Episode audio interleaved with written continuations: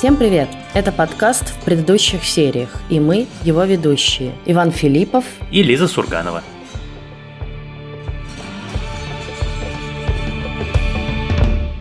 И сегодня мы для разнообразия поговорим не про «Дом драконов» и не про «Кольца власти», а про другие сериалы, которые мы с Лизой смотрим. Потому что, в общем, как вы, я думаю, догадываетесь, наш сериальный мир не может схлопнуться до двух даже таких больших и важных сериалов. И мы все-таки еще что-то продолжаем смотреть. И сегодня как раз хотим вам про те сериалы, которые мы посмотрели или в которые в процессе смотрения рассказать. Я напомню, что это формат нашего подкаста, в котором мы обсуждаем сериалы без спойлеров, потому что наша задача здесь не проанализировать увиденное, не обсудить его во всех деталях, а скорее заинтересовать вас чем-то новым, и поэтому это такой скорее формат анонсов. Поэтому не бойтесь спойлеров, просто выбирайте, что вам интереснее всего из предложенного нами. И начну я с сериала, который мне очень понравился и про который я все время всем стараюсь рассказать, я там и в Телеграме про него писал. Он называется «Шервуд». Это сериал би би си, и это история, которая на самом деле никакого отношения к Робин Гуду не имеет, хотя какие-то там намеки и шерифа Ноттингемского, и Шервудский лес, и человек с луком и стрелами там есть. Поэтому, в общем, ну как бы такая очевидная связь. Это история, действие которой происходит в небольшом шахтерском городке, точнее, это бывший шахтерский городок, в котором происходит убийство. Одного из местных жителей по пути из паба кто-то убивает выстрелом, стрела попадает ему в сердце. И это только первые убийства, их становится гораздо больше. И местный начальник полиции по имени Иен довольно быстро приходит к выводу, что убийства связаны с событиями сорокалетней давности. То есть с восемьдесят четвёртым годом, когда всю Великобританию потрясла гигантская шахтерская стачка. Это одно из таких основополагающих событий современной британской истории, которое действительно разделило ее на до и после. Закончилась она поражением шахтеров и приватизацией шахт, или закрытием, или вообще в В принципе, исчезновением угольной отрасли как отрасли. Но когда она происходила, это был очень острый момент столкновений шахтеров, бастующих с полицией, а также противостояние тех, кто выбирал забастовку, со штрихбрейкерами, то есть шахтерами, которые решили продолжить работу, несмотря на то, что профсоюз их объявил стачку. И вот, потихоньку распутывая дело об убийстве, наш следователь вспоминает события сорокалетней давности, когда он был совсем юным, когда он тоже служил в полиции, и когда он тоже был одним из полицейских, которые стояли в оцеплении и помогали штрихбрекерам попасть на шахты. И прелесть этого сериала в том, что он про историческую память, он про историческую травму, память про то, что прошло сорок лет, а никто из участников до сих пор не пришел в себя. И до сих пор этот город разделен на тех, кто бастовал, и тех, кто... кто согласился работать. И, собственно, с этого начинается история, что убитый – это был один из самых активных бастующих, а, соответственно, главный подозреваемый – это человек, который с ним находился в очень плохих отношениях, и его, очевидно, подозревают. А дальше к тайне одного убийства добавляются еще и еще тайны. И вот эта история, она как слоеный пирог. То есть ты его ешь и выясняешь, что у тебя и там есть, и там есть какая-то тайна, и все они друг с другом соединены, и он еще абсолютно блестяще написан. То есть там нет ни одной лишней сцены. Он прекрасно сыгран, он удивительно содержательный не только по тому, что тебе интересна история, но и потому, что тебе рассказывают, какой мир тебе предлагают посетить. Ну и, наконец, что, наверное, самое важное, у него такой финал, которого, ну вот ты ждал, что тебе дадут ответы, и тебе дают ответы идеальные. Это вот прямо невероятное чувство удовлетворения после просмотра. Британская пресса Шервуд называет одним из лучших сериалов года, я с ним совершенно согласен. Я знаю, что про него мало слышали и очень надеюсь, Надеюсь, что вы его посмотрите и потом, может быть, даже напишите нам с Лизой, что вы про него думаете. Я расскажу про свежий сериал, который я начала смотреть буквально на днях. Этот сериал называется по-английски Bad Sisters, а по-русски его перевели как «Заговор сестер Гарви». И это сериал платформы Apple ти ви плюс, он еще идет, он не закончился, там семь серий. И это очень интересная, смешная и одновременно трагическая история одной семьи. Сериал начинается с того, что есть пять сестер, и муж одной из них умирает. Сериал начинается с похорон. И дальше, собственно, мы пытаемся выяснить, а как же он умер, и что же с ним произошло. Потому что по мере того, как сериал развивается, становится понятно, что, в общем, мужик был отвратительным, совершенно неприятным человеком, который над всеми издевался, всем строил какие-то козни, шантажировал, отвратительно обращался со своей женой и дочкой, такой настоящий манипулятор, при этом со своими секретами. И выясняется, что у всех сестер, ну, собственно, вот есть Грейс, которая его жена, и все остальные ее сестры терпеть не могут ее мужа, и у каждой к нему какие-то свои личные счеты. И по мере того, как сериал развивается, мы узнаем, что за история у каждой из них с ним связана, и почему она его терпеть не может. И уже буквально во второй серии они начинают обсуждать, а как бы от него избавиться, потому что он их просто довел уже до ручки. И начинают пробовать разные способы, которые так или иначе пока приводят к неудачам.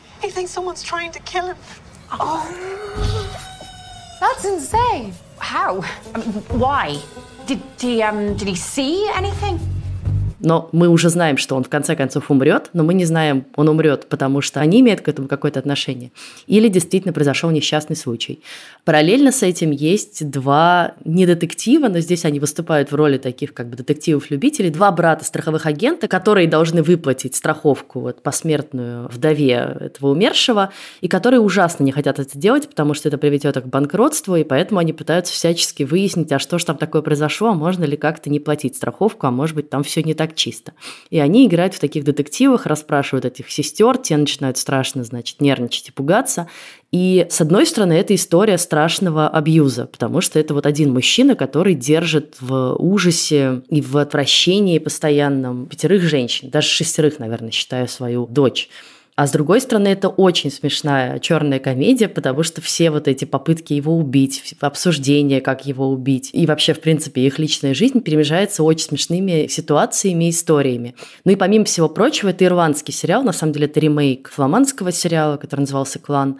Действие происходит в Дублине, и это просто очень интересно наблюдать за жизнью их. Например, они на Рождество идут купаться в море, что выглядит, конечно, максимально странно, но при этом вот реально они идут... В Дублине? Да, купаться в холодном море. Море, и это как бы такая супер традиция, там куча людей купается. Ну и, конечно, язык и просто отдельные слова, которые они употребляют, совершенно не похожие на привычные нам диалоги из американских сериалов или британских сериалов даже.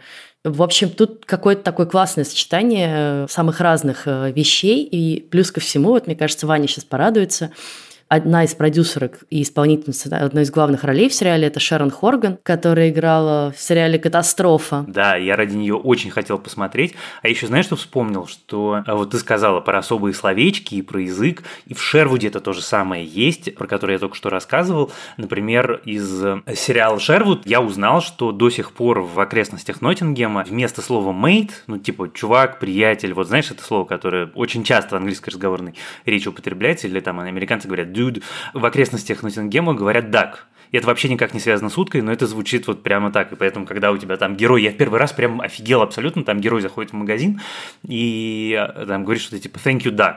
И я такой, в смысле, какая, какая утка? Я потом еще полез почитал. Это на самом деле связано не с «duck», а с «дюк», который видоизменился с годами.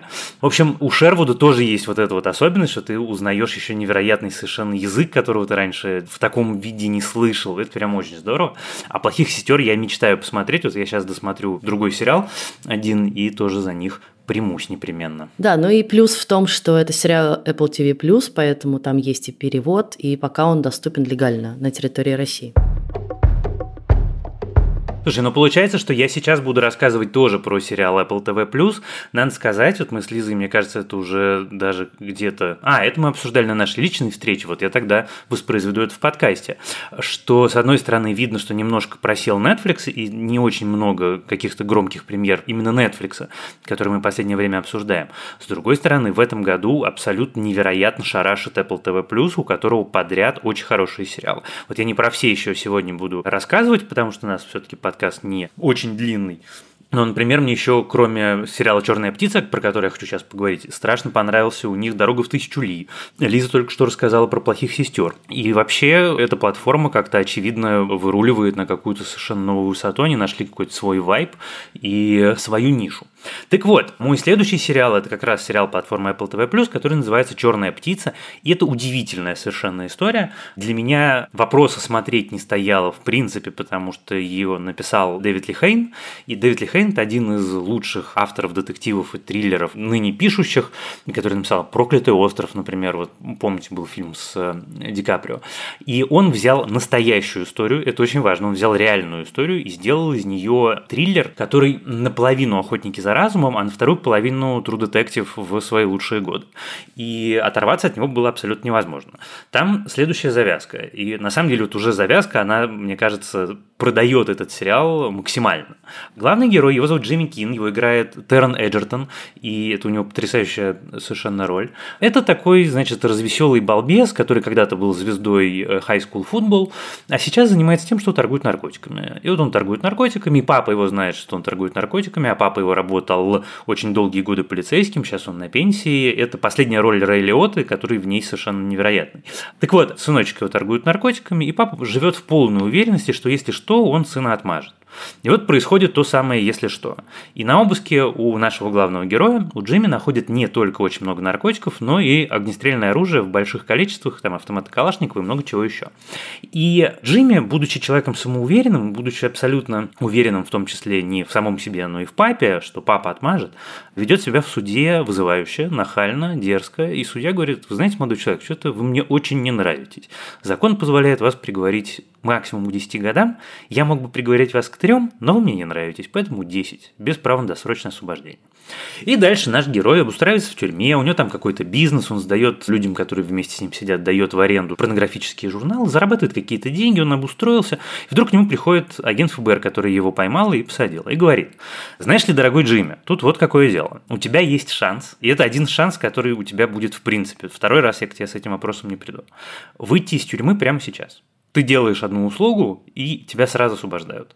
Единственное, что нужно сделать, нужно перевестись из тюрьмы, в которой ты сидишь, в самую строгую тюрьму в Соединенных Штатах, такой настоящий ад на земле, в котором сидит человек, которого мы подозреваем в десятках убийств девушек, и узнать у него, где он спрятал тела. А убийца этот, его зовут Ларри Холл, это очень такой странный персонаж, который странно себя ведет, странно выглядит, странно говорит. Do you think you could be in danger? You are in danger. Но главное, он очень любит признаваться. Он с радостью говорит, что да, это я убил, да, это я убил, а где спрятал, не помню, и обстоятельства не помню, и этого не помню. И его очень долго не могли поймать, и поймали благодаря расследованию фактически сельского следователя, который обратил внимание на какие-то нестыковки в деле о пропаже девушки и убийстве девушки. И прижали его чудом. Но нет тел, и у него есть, у Ларри, у убийцы есть шанс досрочно освободиться. И у Джимми тикающие часы, он не просто должен узнать, где спрятано тело, но он должен это сделать до того, как будет заседание апелляционного суда, и до того, как человека, про которого все уверены в том, что он убийца, отпустят на свободу. И это такая невероятная игра в кошки-мышки, потому что, ну, во-первых, нам показывают сериал нелинейный, он показывает и как ловили Холла, и как его допрашивали, какие там были сложности, и какие у Холла были отношения с его отцом, какие у Джимми были отношения с его отцом, и как он привыкает к жизни в новой тюрьме, которая очень страшная тюрьма. И там есть одна сцена, это не просто гениальная сцена, это прям великая сцена, когда после бунта в тюрьме Ларри получают организовать уборку. И мы видим, как он умеет убираться, и мы видим, что он знает, мы видим, как выстроена эта сцена. Это вот есть хореография драк, а это хореография уборки. Я посмотрел практически запоем этот сериал, это одна из лучших вещей, которые вышли в этом году, и я вам ее решительно рекомендую. Я продолжу. У меня сегодня такая женская тема, и я расскажу про сериал «Женщина-Халк». Наверняка вы о нем слышали и, может быть, даже уже смотрите, потому что это очередной сериал из вселенной Marvel, теперь уже расширенный до киносериальной. Соответственно, он выходит на платформе Disney+, выходит, потому что он еще будет идти до конца октября. Я даже думаю, что, наверное, после нашего убойного марафона мы с Ваней его, скорее всего, обсудим, потому что он точно этого стоит. Но, тем не менее, вот хочу его порекомендовать, чтобы вы уже начинали смотреть и получать удовольствие, как я и Ваня, потому что я знаю, что он ему тоже нравится. Да, я Надо сказать, смотрю. Что сначала он меня довольно сильно бесил, потому что сначала было вообще непонятно, что происходит, и казалось, что это такой набор скетчей. На самом деле, о чем вообще этот сериал? Он основан на одноименном комиксе и рассказывает про кузину Халка, Дженнифер Уолтерс, которая успешный адвокат с крутой карьерой, и которая случайно в ДТП получает ранение, и в ее кровь попадает кровь Халка. И она становится Халком.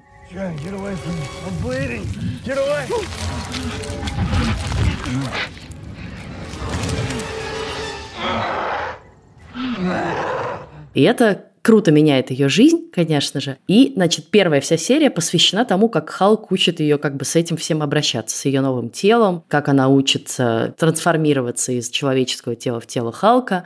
Вот, и сначала ощущение было такое, что это набор скетчей, вообще как бы без какой-либо связки, просто смотрите, прикольно, типа теперь у нас есть два Халка, один в обличии женщины.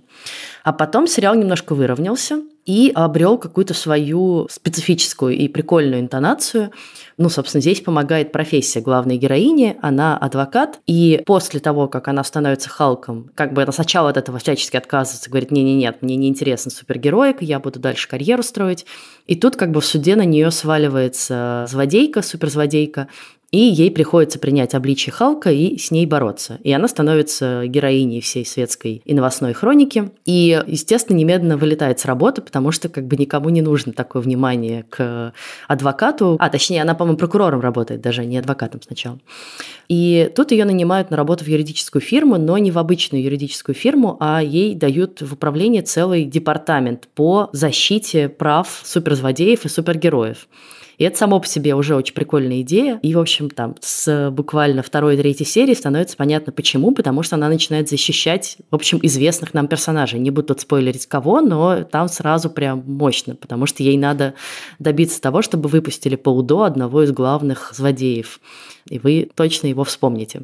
Но помимо всего того, что это просто такой процедурал, в котором она в каждой серии решает какой-то юридический кейс, что вообще, в принципе, уже очень интересно, я, например, очень это люблю, это еще, конечно, и сериал о том, как как бы совмещать супергеройство и обычную жизнь, а точнее даже обычную жизнь одинокой девушки, потому что какие перед ней стоят вопросы, как совмещать это и карьеру, да, можешь ли ты быть одновременно супергероиней и адвокатом, как совмещать это с личной жизнью, да, как регистрироваться в Тиндере, как обычные девушки или как девушки с зеленым цветом кожи. Женщина-Халк. Да, как общаться со своей семьей, чего она от тебя теперь хочет, да, когда у тебя появились суперспособности, как общаться с друзьями, или, например, что делать, если у тебя отбирают твое имя супергеройское, да, потому что ты не успела его зарегистрировать. И мне очень нравится вот эта такая человеческая интонация, человеческий подход.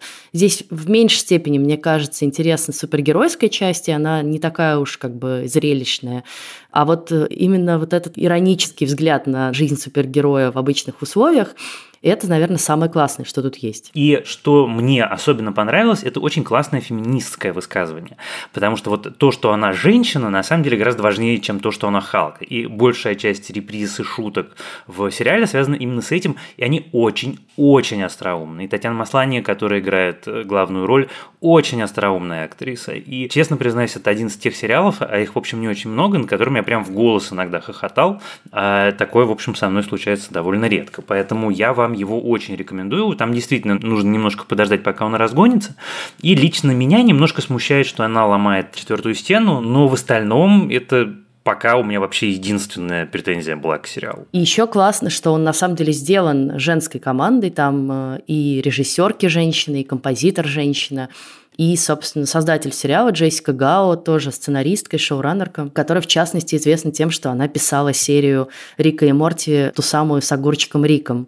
Так что, если мы вас еще не убедили, может быть, это вас убедит. Ну и я напомню, что сериал доступен на Disney+, и продолжает еще выходить. А я расскажу вам сейчас про сериал «Индустрия», который я начал смотреть. Это как раз вот тот сериал, который я еще пока не досмотрел, у меня осталась одна серия первого сезона, но который мне страшно нравится. Это история про молодых трейдеров в финансовой компании в Лондоне, люди, которые только-только выпустились из университета и начинают свою жизнь в мире высокорисковой биржевой торговли с самой низшей ступеньки. Собственно, мы с ними вместе приходим в их первый рабочий день в эту компанию и дальше смотрим, как они привыкают, как они учатся, как они пытаются выстроить карьеры, как они пытаются освоить азы этого мастерства. И он немножко похож на сериал «Миллиарды», но если «Миллиарды» показывали самый верх, то здесь, наоборот, специально показывают самый низ, и это гораздо интереснее. И это, на самом деле, один из лучших пилотов, который я видел за последнее время. Его сняла Лина Данном. Это не ее сериал, но она сняла первую серию как режиссер, и это потрясающая первая серия. Я, к сожалению, без спойлеров ее не рассказать, поэтому я не буду ее рассказывать. Но когда вы посмотрите, вы поймете, что я имею в виду. И вот это очень важный момент, что обычно людей отпугивают такие профессии, типа биржевой трейдер, это же очень скучно. Чувак, который сидит перед монитором и, значит, нажимает на кнопочки или кричит что-то в телефон. И это так и есть. Но здесь вот именно торговля, она на заднем плане, а на переднем плане это человеческие отношения между участниками, между сотрудниками компании, их клиентами, и огромное количество отношений любовных, потому что там, соответственно, романы, секс, измены. Вообще, на самом деле, сериал очень мощно завязан на сексе, его там практически, я бы сказал, что половина из событий на серию, на экран, это разнообразный, поскольку это эйч би о, разнообразный качественный секс. И я смотрю, я начинал его смотреть как-то, меня немножко сначала не включало, но я сейчас просто не могу оторваться, потому что там блистательные диалоги, это очень интересно, это очень актуально, разумеется, это про капитализм, разумеется, это про современный мир и современное общество. И, ну, в общем, такой первоклассный эйч би о-шный сериал. Действие его происходит в Лондоне, поскольку это копродакшн между эйч би о и би би си. А я напоследок порекомендую уже закончившийся сериал ради разнообразия. Это сериал «The Resort» или «Курорт» по-русски он называется. И этот сериал вышел на платформе Peacock этим летом. И мне кажется, что он прошел достаточно незамеченным для российской аудитории. И это очень жаль, потому что сериал суперинтересный и такой супернеожиданный. И тоже, опять же, вот из тех темных лошадок, которых никто не ждал, а вдруг они свалились, и ты думаешь, вау, круто. Сериал придуман и написан Энди Сьярой, это тот же человек, который придумал «Зависнуть в Палм-Спрингс». И, в общем, там, конечно, много есть от этого фильма, в том числе исполнительница главной женской роли Кристен Милиоти. Сериал про то, как молодая пара отправляется на мексиканский курорт отмечать десятилетие брака. И что-то у них как бы уже не очень явно ладится, какие-то терки в отношениях, и вот вроде десять лет брака, и надо бы как бы отметить, но что-то идет не так. И они отправляются, значит, в джунгли покататься на багги, и во время этой поездки главная героиня, которая, собственно, играет Милиоти, падает с этого багги и находит в траве старый, покрытый плесенью практически, мобильный телефон, раскладушку. И он страшно как-то занимает все ее мысли, ее внимание. Она находит способ, покупает новый такой же телефон, переставляет туда симку и получает тем самым доступ к его содержимому. И выясняет, что телефон принадлежал подростку по имени Сэм, который приехал на соседний курорт пятнадцать лет назад с родителями и загадочным образом пропал. А вместе с ним пропала еще одна девушка. И до сих пор никто так и не выяснил, что же с ними произошло. В частности, потому что на следующий день после их пропажи курорт, ну, огромный отель, на котором они отдыхали, просто буквально смыло страшным ураганом. Затопило и смыло, и, в общем, он стоит в запустении. И вот наша героиня начинает потихонечку расследовать, пытается выяснить, а что же произошло с этой парой подростков. К ней присоединяется ее супруг, которого играет Уильям Джексон Харпер, которого вы знаете по сериалу «The Good Place», или по-русски называется «В лучшем мире». Он там играет Чиди. И вот как бы он сначала нехотя, а потом все больше в это вовлекается. Они натыкаются на какую-то загадочную мексиканскую семью, такую полумафиозного типа. Там происходят безумные погони. И сначала все очень смешно, прям гомерически смешно. Потом становится довольно грустно. И там такой резкий баланс между смешным и трагическим. Сериал вообще, на самом деле, подробно исследует тему потери. И там самые разные потери, так или иначе, у разных героев. И какие-то вещи, которые они хотят вернуть.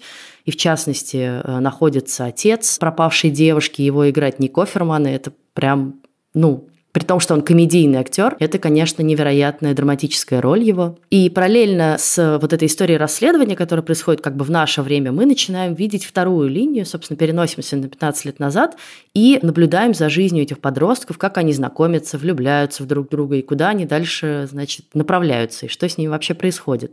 И это очень классно выстроенное сочетание двух линий, потому что там в некоторых сценах прям буквально параллельный монтаж. Сначала ты смотришь на одну пару героев, потом на другую, на одну, на другую. И они часто в похожих интерьерах находятся, потому что, ну, понятно, что вот наши герои, которых играют Кристен Милиоти и Уильям Джексон Харпер, идут по их следам и расследуют, а что, собственно, произошло, поэтому они приходят буквально в те же помещения. И там иногда так выстроен монтаж, что ты не сразу понимаешь, а с кем как бы это происходит вот прямо сейчас. Очень круто. Прям, мне кажется, что там даже технически очень интересно наблюдать, как это все сделано. Ну, а помимо всего прочего, это такое не просто детектив, не просто драма о потере, а это еще и мистический сериал. Там появляется такая нотка магического реализма где-то в середине примерно, и становится понятно, что тут вообще происходит какая-то... ну, не чертовщина, а именно что-то вот такое магическое, да, со временем, с пространством, с тем, что люди предвосхищают какие-то вещи, которые произойдут только через пятнадцать лет. В общем, я всем рекомендую, потому что это действительно неожиданное сочетание тоже самых разных жанров с очень крутым кастом, с очень интересной историей. Я прям посмотрела его за два дня и не отрываясь. Благодаря тебе. Я тоже посмотрела его, правда, не за два дня, а за три. Тоже абсолютно не отрываясь. Мне страшно понравилось. Это какой-то такой вот удивительный сериал, который легко смотреть. Такое, на самом деле, с сериалами бывает нечасто. Ты все время на что-то отвлекаешься. А здесь бац, и серия кончилась, бац, и серия кончилась. Так классно. В общем, очень его вам вместе с Лизой рекомендую. Рекомендую, я получил от него большое удовольствие, его даже сегодня про него текстик написал в канал. Ну что, шесть сериалов мы принесли сегодня. Да, вам теперь есть что смотреть, если вы не хотите смотреть «Кольца власти» и «Дом дракона». А это еще на самом деле не все сериалы, которые мы смотрим, и не все сериалы, которые мы хотим обсудить. Я надеюсь, что скоро наш марафон закончится, и мы вернемся к вам и будем каждую неделю рассказывать про что-нибудь новенькое. Слушайте нас, пожалуйста, на всех платформах, от Яндекс.Музыки и Apple Podcasts до Castbox и YouTube. Оставляйте нам комментарии, ставьте нам, пожалуйста, лайки и звездочки, пишите нам письма на адрес подкаст собака кинопоиск точка ру. Мы читаем, нам важно. Приходите в наш канал в Телеграме, который называется также в предыдущих сериях. Там есть комментарии, у этого канала есть чат, в котором можно и с другими слушателями поболтать, и с нами что-нибудь обсудить. Я хочу поблагодарить команду, с которой мы делаем этот подкаст. Это звукорежиссерка Лера Кусто и продюсер Елена Рябцева. Спасибо им большое. С вами были Иван Филиппов и Лиза Сурганова. Пока. Пока.